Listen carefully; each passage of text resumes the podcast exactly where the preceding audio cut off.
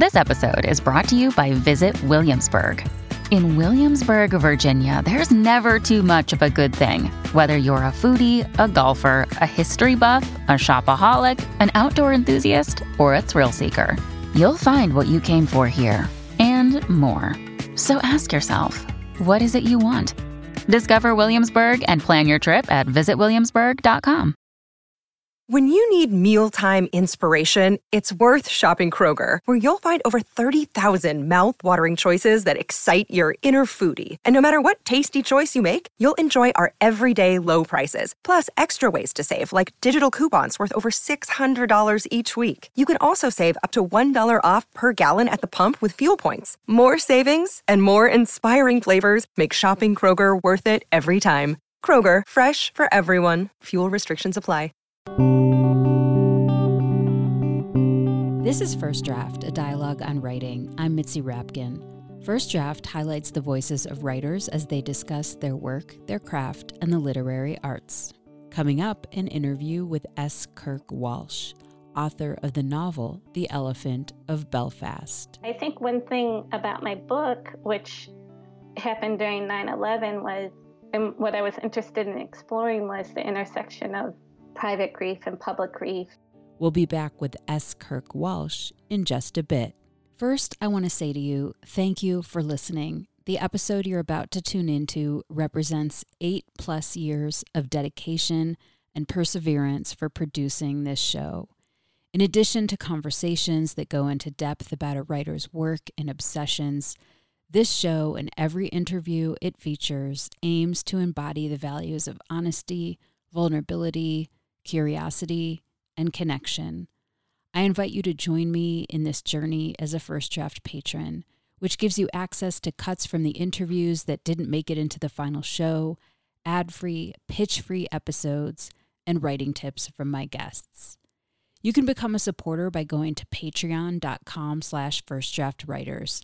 That's P-A-T-R-E-O-N dot com slash firstdraftwriters. Any amount is welcome, but for $6 a month, you receive thank you gifts on a monthly basis. Plus, when you donate to First Draft, you are joining the community of writers and readers who support conversations like the one you are about to hear. With your donation, you are saying yes to continuing the space of honesty, vulnerability, curiosity, and connection that each show reaches to achieve. You are the scaffolding that holds up this platform that shares the insights and challenges of the writing life.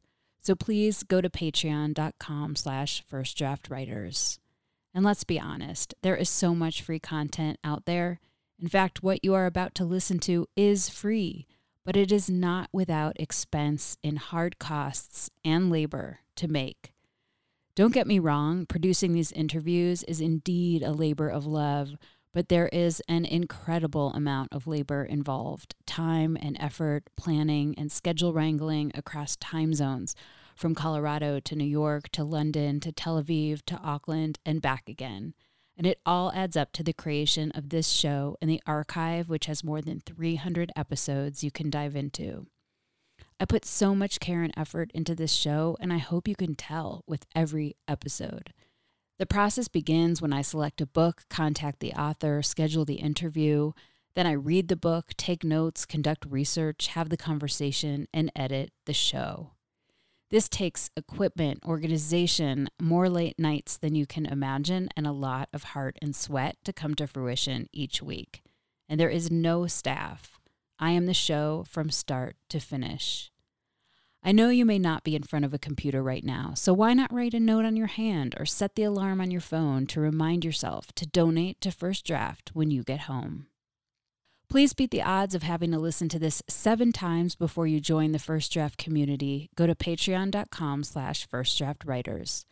Please stay tuned at the end of this show. I'll offer recommendations on an episode in the archive that is similar to the one you're about to hear.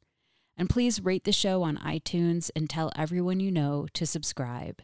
And thank you for your support and for being here with me today, right now, in this moment.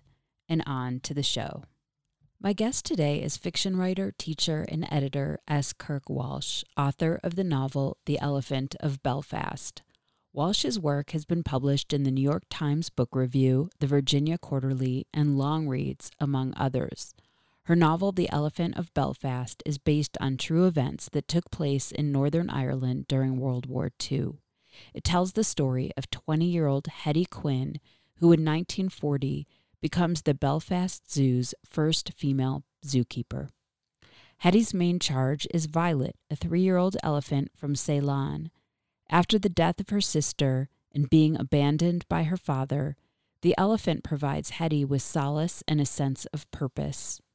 Once the German blitz of Belfast begins, Hetty must fight to save the elephant and survive the destruction. We began the interview with S. Kirk Walsh sharing how she heard about the true life story. I had heard about this idea on the radio. So it's based on a woman named Denise Austin, who is called the Elephant Angel. And in 2009, the Belfast Zoo did a campaign to figure out her identity because they didn't know who she was. And they discovered her cousin quickly called in, and he's like, Oh, that was my cousin. You know, it's kind of a feel good uh, story. It got broadcasted all over the world, and I was one of the millions of people. I'm sure many other writers might have heard it and thought that would make a good novel. Um, but I got, and I put it in my back pocket. And actually, when I went to go see my agent in New York, and she was still submitting that second novel, she asked me, "What are you going to write next?" And you know, I guess the good news is is I don't have a shortage of ideas, and I said to her, I have six ideas. And she said, okay, tell them to me. And she said, I think you should write the Belfast novel. Um, and I was drawn to it because my family is Irish Catholic, and I always thought I would write a story set in Ireland. I didn't expect it to be up in Belfast, which is a more complicated place um, than the South. And but kind of as even before I got to Belfast and started doing research, I started seeing parallels with September 11th. And I always, I never thought like, oh, I got to write a September 11th novel, but I felt drawn to telling that story somehow. And it, it, the more I got into the Belfast story, and particularly when we went there and I interviewed survivors, I saw that I had access because of being in New York. And um, yeah, so it kind of was a gradual process. It certainly wasn't easy, um, you know, writing about Belfast and being from Detroit and, you know, having spent most of my adult life in New York City. But it was, I, I saw a gap because it hadn't been written about really. There's only one novel that was published by the Irish writer Brian Moore in 1965 called The Emperor of Ice Cream. And he was an air raid patrolman, um, but in London, not in Belfast. But that was that's the only novel that's written about the Blitz. So I, I think I kind of there are multiple variables that kind of made it seem like there was an opening for a story. So you mentioned that you heard this story about Denise on the radio. What was the real story? The real story is that she, um, it's pretty close to my story in some ways. I mean, I certainly made up a lot, but she was the first female zookeeper, and she took actually before the Easter Tuesday bombings, she was taking this young elephant named Sheila, which is my first name, um, which also kind of drew me into the story. Uh, she was taking the elephant home because of the fear of the bombings. Um, and what happens in the story with the animals um, did happen. Uh, and, you know, eventually she wasn't able, you know, she got caught and she had to not take the elephant home every night. And she would stay with the elephant in the zoo while the, as the war, there was one more bombing in May, which I didn't write about. Um, but it's pretty close. I mean, I, I did fictionalize aspects of her character. And when I went to Belfast, I interviewed her last living relative, David Ramsey. And he was a bit younger. He actually has memories of riding the elephant when he was a boy. And, um, you know, I said to him, I'm going to make stuff up. Is that okay? And he said yes. So. So, your novel is about, it takes place in Belfast. I think it's 1941. It starts in October of 1940 and it ends in the end of April 1941. And our, our main character is named Hetty. She is 20 years old. Her real name is Harriet. She has an older sister who recently died in childbirth, Anna, who and and Hetty's Protestant, and Anna was married to a Catholic, and her her husband Liam is very involved in the IRA. So you have the tension of of the religion and the politics in there. Uh, Hetty's father also had left the family, and so there was like um, an emptiness there for her that added to her character. And she lives with her mother, and she becomes the first zookeeper. And she also has a few potential love interests. So tell me about when you started fictionalizing it. What tensions you really wanted Hetty to confront and the qualities, like who you wanted her to be on the page? Well, that's a great question. I would say that was a big part of my revision process. It was hard or challenging to kind of figure out what her agency was going to be because she was a young woman who didn't have that many choices. And so in the beginning, it was just her trying to get the full time job at the zoo and then beginning to think about moving out of her house with her mom um, and living on her own, you know, making enough money that she could be on her own. And then with the bombings, I felt like that's when the story really lifts up for her because she is put into circumstances that she couldn't imagine and does find her agency and does find that she can move through the world of limited choices and you know at different times probably follows her impulses um, when she wouldn't have normally. And i think a part of that was her coming into her own. And you know at the beginning of the story she is grieving her sister's death. And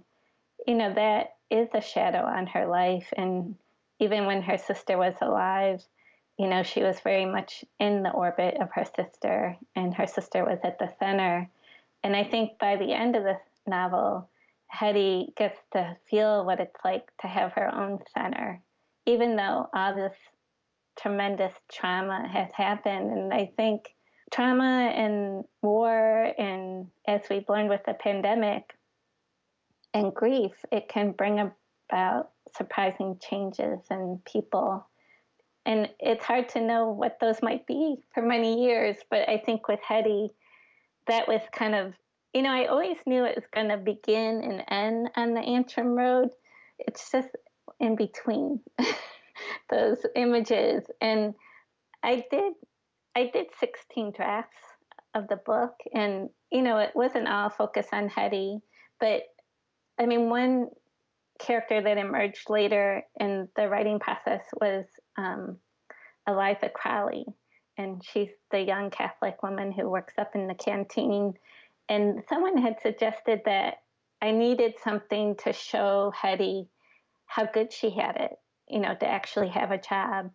And I felt like Eliza gave me something to sort of begin to show Hetty who she was, um, because that before that she meets her, you know, she's really her dead sister's sister in a way. You mentioned earlier how during times of war or pandemic, everything changes. And I'm curious how that changed for you. In the writing process or during the pandemic? During the pandemic, like how did the pandemic change change you as a person or a writer or both? Yeah, so I had an unusual experience. Um, I sort of was in, I, I, lost both my parents about three months before the pandemic. Um, they passed away 10 weeks apart. And so I was sort of in crisis mode um, before the pandemic. And the last normal thing I did was go to my mom's funeral on March 14th. And, you know, one of the first things we're going to do in July is intern our ashes because we haven't done that yet. And so I guess it's hard to answer because I had these monumental life experiences. Um, yeah, I do feel different. You know, my hope is that just being able to see my own resilience. And I mean, one thing that was strange with the book was I did my last revision after my father died, and then I did the copy edits after my mom passed away. And it was very strange because there's a theme of being an orphan in the book. And I felt like my characters were teaching me something about resilience. And I feel grateful to have made it through the pandemic with a loving partner and you know with a comfortable home you know the first six months at least i was just sort of processing grief and then everyone else we were dealing with a global grief and i think one thing about my book which happened during 9-11 was um, and what i was interested in exploring was the intersection of private grief and public grief and I think with the pandemic, like, you know, our grief was so private and hemmed into our own houses and where we were. And I think for me, one of the struggles I had was I couldn't hug my friends. And it was just a very strange not to be able to do that. And now that I'm vaccinated, you know, I can hug my friends. And I think, yeah, just appreciating the cellular experience of being around people. Because um, I think one of the things in New York after 9 11 is that the grief was on the streets. You know, there was all these memorials, there were people crying on the streets. You know, the chapel downtown was made into a place of refuge for recovery workers. And I don't know what it's like in the city right now, but, you know, they went through such a just to sort of allow space for grief, because um, I feel like everyone's going to need that. And I mean, my book has a lot of grief in it. If people need to identify with a character, hopefully they can get some solace. It's funny, my sister, um, she asked a question about how did one's sort of definition of humility change or be challenged during the pandemic? And I think even with humility, like, I think I was sort of afraid most of the time because of COVID. And my husband was teaching in person since the fall. And so I was just afraid that he was going to get it and get sick. And I, you know, in the beginning was like, I didn't think I could handle one of us getting sick after losing my parents.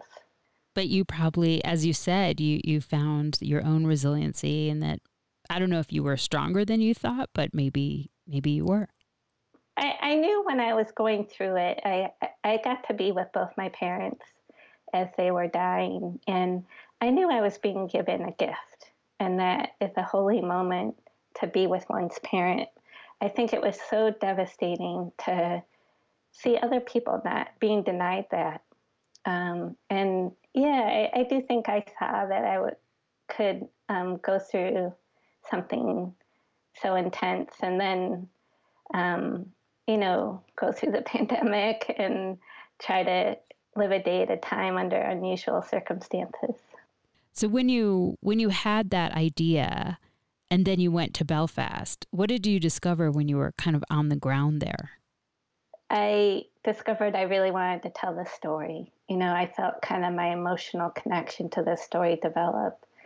And that happened when I interviewed one of the survivors, Vance Rogers. I, he was 91. He's since passed away, but he he was um, in an office building downtown uh, the night of the Easter bombings, and his house was totally destroyed. And but he talked about riding his bike um, in the aftermath of the bombings and the ashes and the smell of burning in the air and I just was reminded of being in the city when 9 11 happened and feeling sort of that experience of our common humanity when it's under attack. And there's nothing else I've ever experienced like that. And um, the other thing I that kind of I felt like took me further in was um, at the zoo.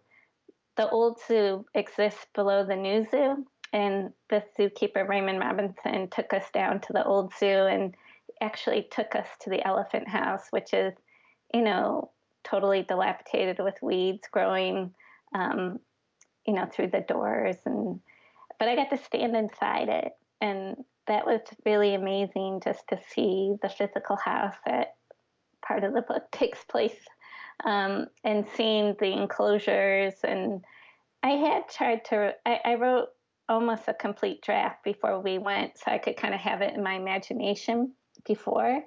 Um, but seeing the zoo was really helpful. And then we also spent some time in the shipyards.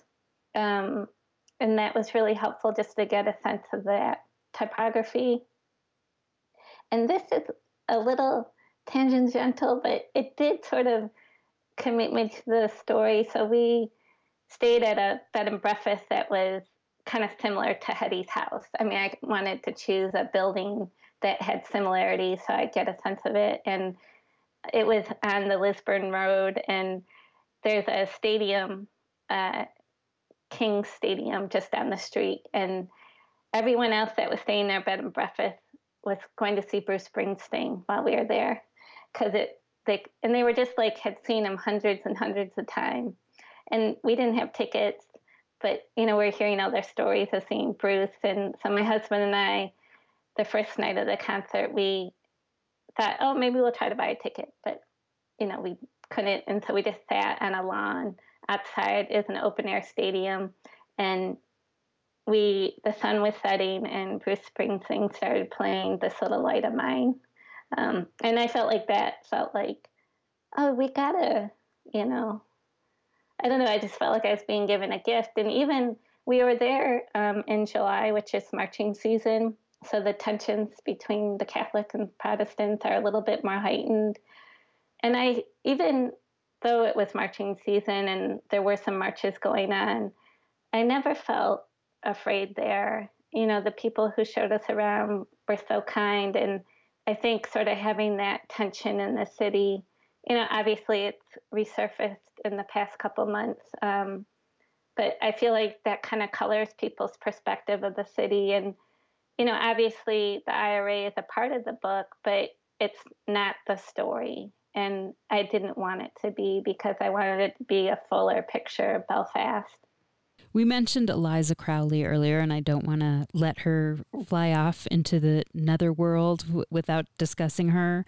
So, you know, at the zoo, Hetty's community was basically her neighborhood. Liam, her her sister's uh, husband, um, after her sister died and his child. And then a few people she knows from school, one one boy in particular named Samuel, but the most of her community was the people that she worked with at the zoo. And Eliza was spunky and she was encouraging to Hetty to go out, to be social, to take risks. And it's interesting that she came in later in the drafts. And I'm, I'm wondering if you want to talk about that. Well, like I said, a friend had said that I needed another young woman up at the zoo to kind of reflect back to Hetty her opportunities and how good she had it, even though she's dealing with a lot in her life. And I felt like Eliza, she just came to me really easily. And she was just this fully alive character. You know, I knew I wanted her to be Catholic. Yeah, someone to kind of show Hetty the possibilities and that it was okay to take risk and it was okay to flirt. And other people have mentioned um, that they really liked the scene with the lipstick at the dance hall. And I think, yeah, she just was kind of a mentor to an unlikely mentor to her. And you know, she does end up leaving the city due to the evacuations. She took her younger siblings north, and I was sorry to see her go. Um, but I also, yeah, um, I felt like she did the work that she needed to do and really gave Hetty more dimension, you know, made her kind of entertain different possibilities and take more risk. And then, you know, I think later in the novel, when she does take more risk, you know, there's a little bit of Eliza with her. You know, through a lot of the novel, particularly in the beginning, it's her sister who's with her a lot of the time. And, you know, that doesn't diminish, but I would say that having another kind of vibrant female voice and a younger one um, kind of helped her see her life a little bit differently. Because the the tension between the Catholics and the Protestants was present, was it important for you to to choose which religion that Hetty was going to be, or did you model it after what the real woman was? I modeled it uh, after the real woman. So I it was a little hard just because I come from a Irish Catholic family and when I wrote my very first couple of drafts, I let everyone be Catholic. and I actually, my protagonist um, in the first draft, her name, she had a Gaelic name. It was Ashlyn, which means hope in Gaelic. And, you know, I just let myself do that to kind of feel more connected to the characters. And then I had to change many of them to being Protestant just to be realistic and true to the story. And I felt like, and the events with the IRA that are present in the narrative, you know, all of those happened. So I wasn't trying to embellish, you know, I wasn't trying to make it what it wasn't. And I did, um, my grandmother, who I definitely was sort of writing to my grandmother in many ways. Um, she was sort of my audience at one in the beginning. And her first marriage, she wanted to marry her high school sweetheart, but her parents wouldn't let her because he wasn't Catholic. And so the interfaith marriage um, tension did exist in my family, you know, in an earlier generation. And I did want to explore that. And yeah, I just felt like that would be a way to show how present it was. Because when I actually went to Belfast and asked people about the Catholic Protestant conflict, they were like, oh no, that wasn't going on then. You know, that wasn't an issue. And then uh, later in the process, the scholar Brian Barton, who's the foremost historian of the Blitz, he really helped me capture the nuances of the conflict. And it that was it was hard. You know, it took a lot of time. Um, to kind of figure out how I would animate that in the narrative. And he really um, helped me in a lot of different ways. Because, yeah, I understand why people didn't want to talk about it. Like I said, it's sort of what people are the first thing they might think of when they think of Belfast are the troubles. I was curious um, about writing about an elephant. Mm. I'm wondering what your relationship is to animals. And then you had to cover like Hetty's relationship to Violet, the name of the elephant, but also Violet herself. It's been really interesting to yeah, just think about my relationship to animals because I wouldn't, you know, when I first started writing fiction, I didn't think, oh, I'm going to write a novel about an elephant. I mean, it wasn't, it just sort of organically, I ended up writing about an elephant. But, um, you know, I did grow up with animals. You know, I grew up in the suburbs of Detroit. I did, you know, times were sometimes hard. Uh, when I was growing up, my mom did suffer from some mental illness. And I did, and my siblings in different ways, we all sort of had different connections to animals. And um, I do remember once um, when I was maybe eight, the cat having kittens in the floor of my mom's closet and you know just being fascinated by the mother you know licking the placentas off the kittens and you know but that said i wasn't like didn't ride horses you know i wasn't uh, requesting to go to the zoo all the time. And i think with the elephant as a writer it was really challenging to write about an animal. And once again, like I feel like Hetty's character, like finding agency and developing Violet's character, um, it took a lot of time. Um, I did travel. Well, when I got back from Belfast, kind of my next leg of research was with the Houston Zoo. And I was just really lucky that they have a great kind of zoo program there. I mean, elephant program. And they had two three year old elephants when I went there in 2013.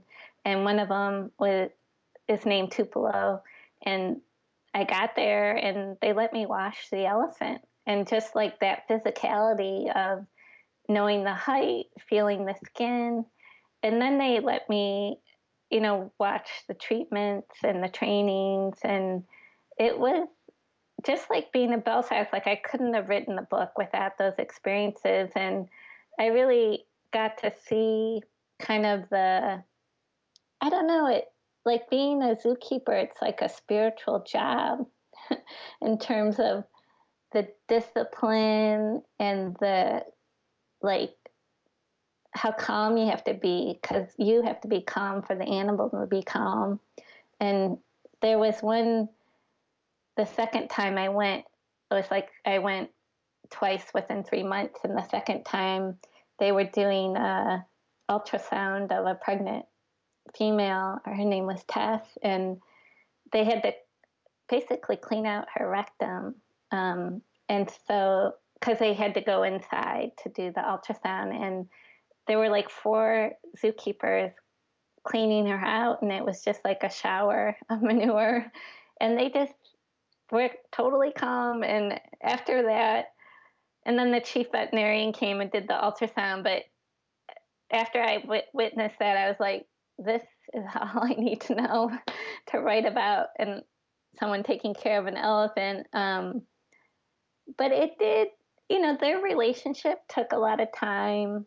Um, and also, you know, as you mentioned, Hetty has those different kind of love interests and kind of the idea by the end of the novel is that, you know, it is a love story between a young woman and an elephant and you know her dedication to the animal. And the animal saves her in a way. And I, I think sometimes when we go through hard times we don't know exactly what's saving us um, during the difficulties. And i did i mean writing about the elephant i mean i really worked on the metaphors and the descriptions i mean I, it was something that like I spent a revision working on the descriptions of the elephant because there's only so many times you can describe an elephant as being gray and wrinkled. so that was just one kind of lens of revision, but it was an interesting challenge. And I, it, there's a story that I did return to again and again um, by Edward P. Jones called The Girl Who Raised Pigeons. And he writes so beautifully about those birds and how they somehow lift up this young girl um, from pretty bleak circumstances. And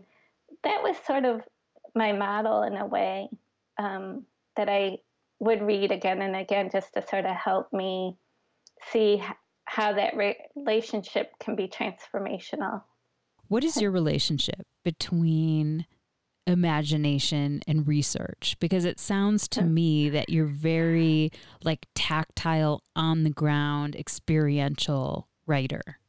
One of my friends um, is a writer elizabeth mccracken who i think you just talked to um, and she had suggested to me to write a draft before i went to belfast um, just so i could have it in my imagination before i saw the place and experienced it and I did. I wrote about three fourths of a draft before I got there, um, and I think that is the challenge of historical fiction: is the intersection of research and imagination. And I think there can be a little bit of a trap of, oh my God, I have these amazing details. How am I going to make them work in scene? And sometimes you just have to let go of those details and let the scene and the characters tell you what they need. And so I definitely I felt like it was sort of um, a synergistic relationship. Like I would, I did research a lot, but I never, um, a friend of mine, Rick Moody, says, never let the research stop the writing.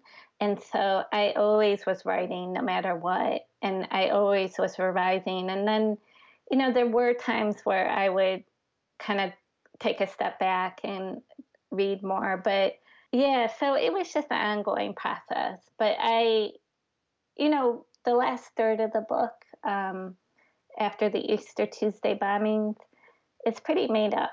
Um, and I that happened later um, in the writing process, and I think I had to be more comfortable in the world to kind of let myself have a little bit more freedom and to kind of trust the container of history and kind of lean into the story and the characters a bit more. And I think it took me a while to get to that place. Like initially, when I started writing, I felt like I had this extraordinary scaffolding of story, but I needed to do so much work to kind of, um, you know, create the contradictions of the characters. How did you know after 16 drafts that you were on your last one? Well, that's a good question. Um, so I did have sort of an unusual experience.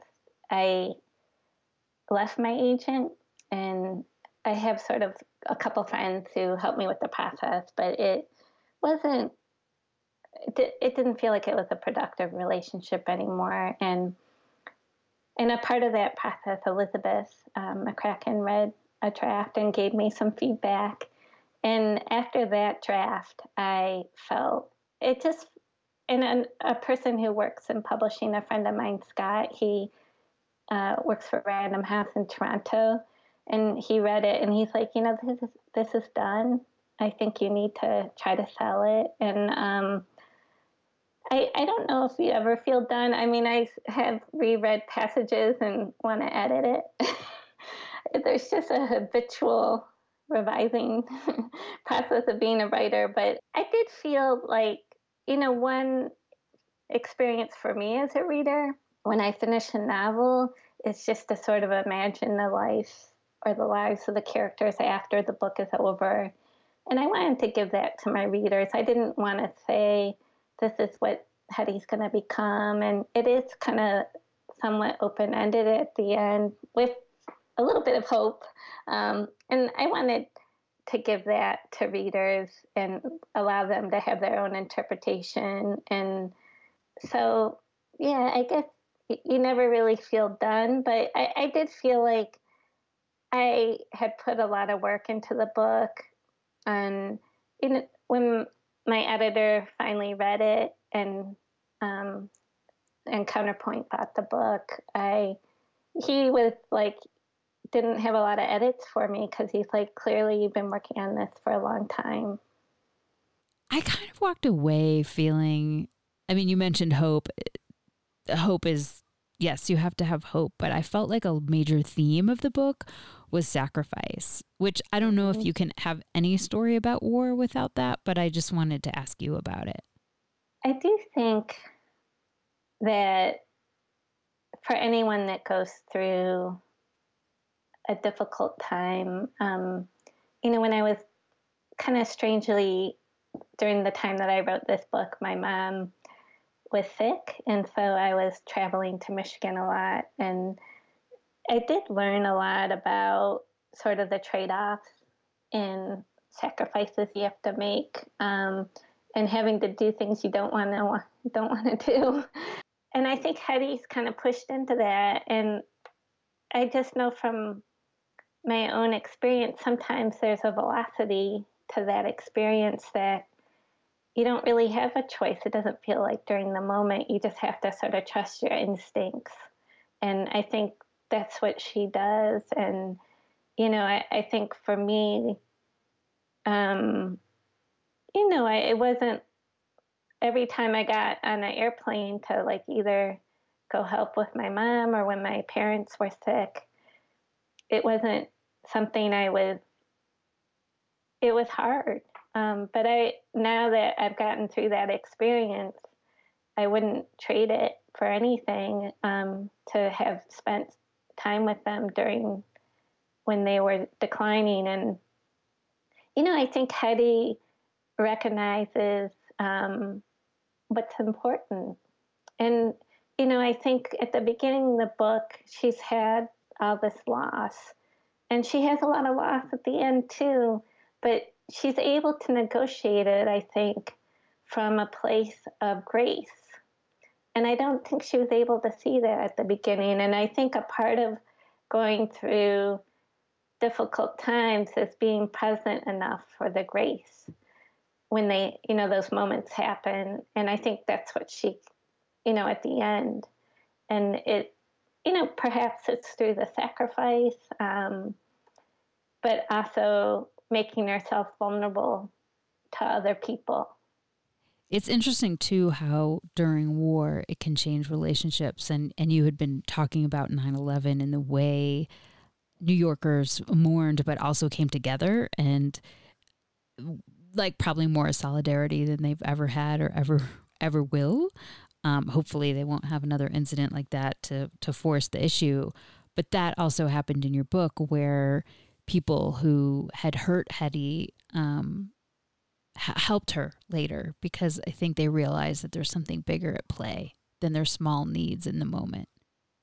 Yeah, and I think um, I mean, I had some friends. I, I wasn't.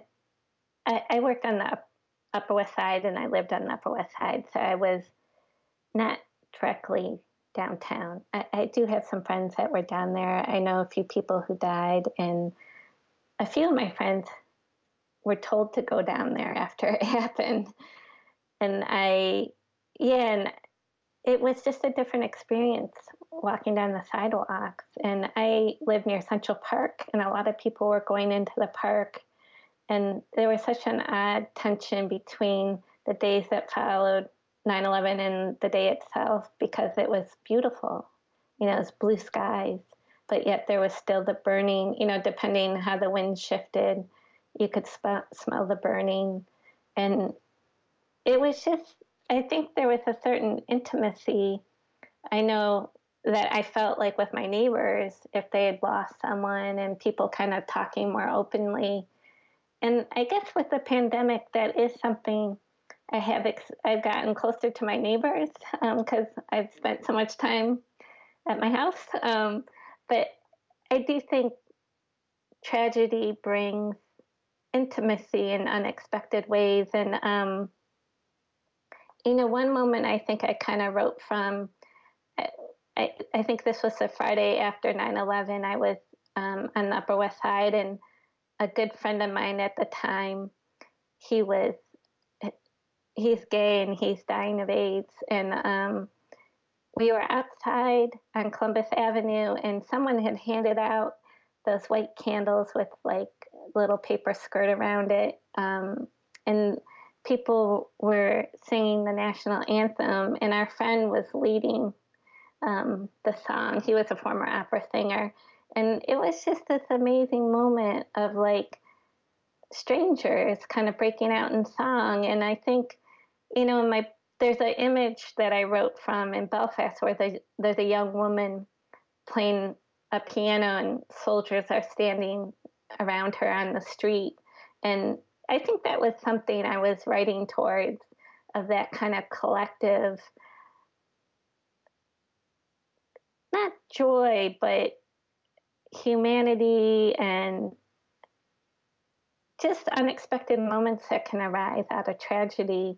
And I do use song and music in the book a lot, um, I think, as a way to hopefully bring some levity to traumatic circumstances. Is there anything else about the book? I'm just looking at my notes that you want to talk about that we didn't? Well, I, I think one thing that um, I was thinking about, so I wasn't able to have kids myself, and I was interested in writing a character who's childless. I mean, she's young, but um, you know, it's definitely sort of choosing a life for herself um, that doesn't involve becoming a mom. And eh, you know, the women both Josephine and Stella don't have kids. And I think for me, um, there was a point in my life, I, you know, having grown up in an Irish Catholic family, there's just a huge value placed on procreation. And I didn't not choose it, it was just my body did not say yes to that. And, um, but it was hard to reconcile that loss. Um, and I think a part of my fiction now is, you know, writing into that as a strength, you know, and that there's other ways of being in the world. And for me, Hetty was constantly having to make a choice. Um, no, I'm not, that's not what I'm going to do, even though she's being presented with these different kind of opportunities. And um, I think for me, it was really, yeah, that the primary relationship can be with an animal. It doesn't have to be a husband. I mean, I've been married for a long time. Can you read a passage from an author that speaks to you or influenced you as a writer? So I chose um, a short story by Don DeLillo, um, The Angel Esmeralda. And I'll just read um, just like a paragraph and a half. It's from towards the end of the story, it's a story about two nuns, um, mostly from Sister Edgar's point of view, and a 12 year old girl has been murdered, and they're looking for her kind of ghost like appearance in the Bronx. After 20 minutes, there was a rustle, a sort of human wind, and people looked north. Children pointed north, and Edgar strained to catch what they were seeing. The train. She felt the words before she saw the object. She felt the words, although no one had spoken them. This is how a crowd brings things to single consciousness. Then she saw it an ordinary commuter train, silver and blue, ungraffitied, moving smoothly towards the drawbridge. The headlights swept the billboard, and she heard a sound from the crowd, a gasp that shot into sobs and moans and the cry of some unnameable, painful elation. A blurted sort of whoop, the holler of unstoppered belief. Because the train lights hit the dimmest part of the billboard, a face appeared above the misty lake, and it belonged to the murdered girl. A dozen women clutched their heads. They whooped and sobbed. A spirit a God's breath passing through the crowd. Esmeralda, Esmeralda. Why did you choose that?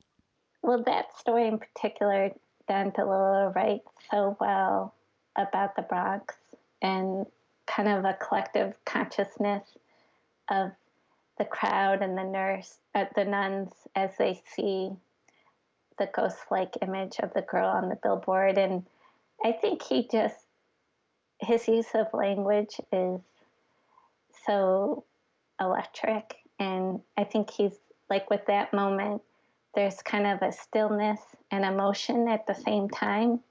And it's something that I aspire to in my own work.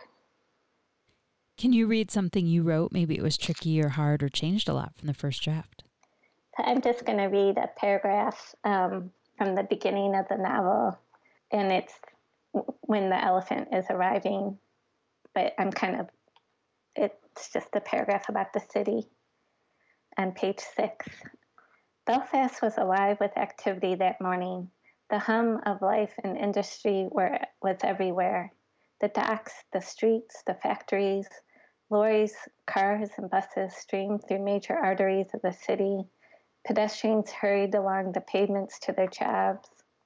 At the York Street Flax Spinning Company, pairs of rubbered apron women oversaw the electricity generators in the engine house, which drove the shafts of the machines that powered the spindles and looms that spun and wove the threads into cheap utility cloth and fabric for airplanes and other myriad purposes.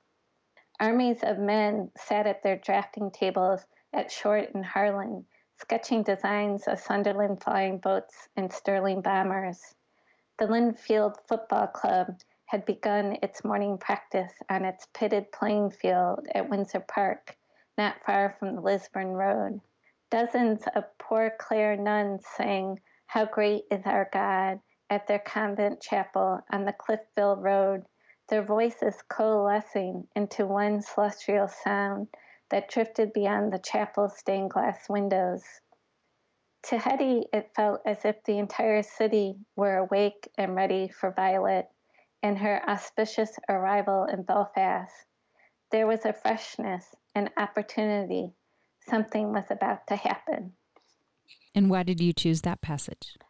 It did take a long time to write. Um, in the beginning of the book, I did, like I said, always knew it was going to be Violet's arrival, but it took me a little time to get down to the docks. and I knew the first sentence eventually would need to have an elephant in the first sentence just because the animal is the primary relationship. But that paragraph, I remember I went to the New York Yacht Club in Manhattan and did research about the building of the Titanic, which ha- happened at the shipyards in Belfast. And some of those details came from that research. And I think I just wanted to show the city in a vital way. And a big part of the before of the book was showing the vitality of the city um, before the bombings. And I think I rewrote that paragraph a lot.